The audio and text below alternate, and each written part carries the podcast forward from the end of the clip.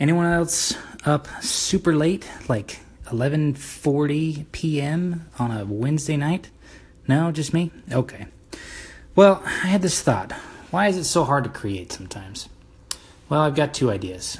Um, you know, and I'm not a scientist. I haven't done any research on this, or and I haven't written a book. I'm not an expert or anything. This is just me and my late night thoughts.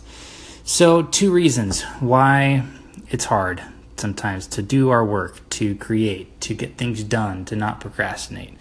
First is fear. We're afraid. We're afraid of the outcome, afraid of failure, afraid of criticism, of how it might look, of how it might look if we succeed, how it might look if we fail um, and all the things that come along with that.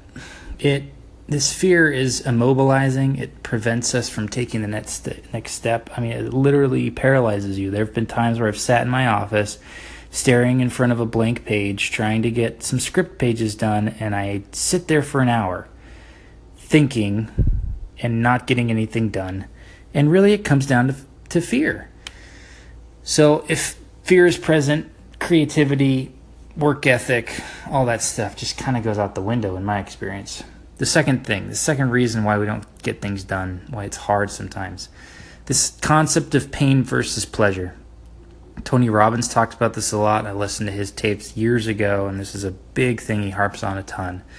But I'm sure there are plenty before him that talked about this principle. I mean, you can even go back to like 575, 580 in the Book of Mormon, which is a book of scripture that Mormons uh, read and believe in, and we believe it's a historical record written by prophets here in America. But you know, in the second book of Nephi, it talks about opposition in all things and how that's requisite in order for things to work. You have to have opposition, you or you can't have pleasure or pain.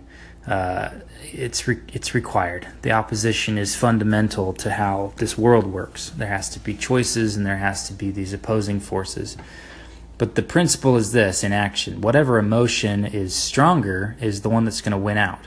So if you are have something in front of you given the task of creating, in that moment, what emotion do you feel?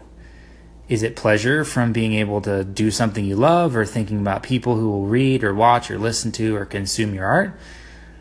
or is it the pain is which is related to fear is it the thoughts of how hard it will be to create this thing how much you have to do how behind you are how frustrating it is how much you don't want to do it how you'd rather be doing something else whichever one is dominant in that moment where you have to get things done or you want to get things done whichever one is dominant wins so there's two quick solutions you watch, there's a recent TED Talk. Search for Fear Setting Tim Ferriss TED Talk, or even just TED, TED Talk Tim Ferriss.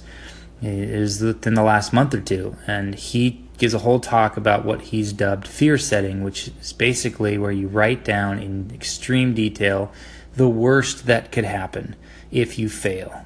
You elaborate and write out your fears, and more often than not, you're going to see that even the worst that could happen is like a 2 on a scale of 1 to 10 and that perspective helps. The perspective is how you eliminate that fear. And the second thing when it comes to pain and pleasure is preparation by preparing yourself if you know that you need or you want to create whether it's in an hour or 5 minutes from now or later today or tomorrow you can't just sit down and try to fight that opposition that's right in front of you, or what Steven Pressfield called the resistance in his book, The War of Art, which you have to read if you're a creative.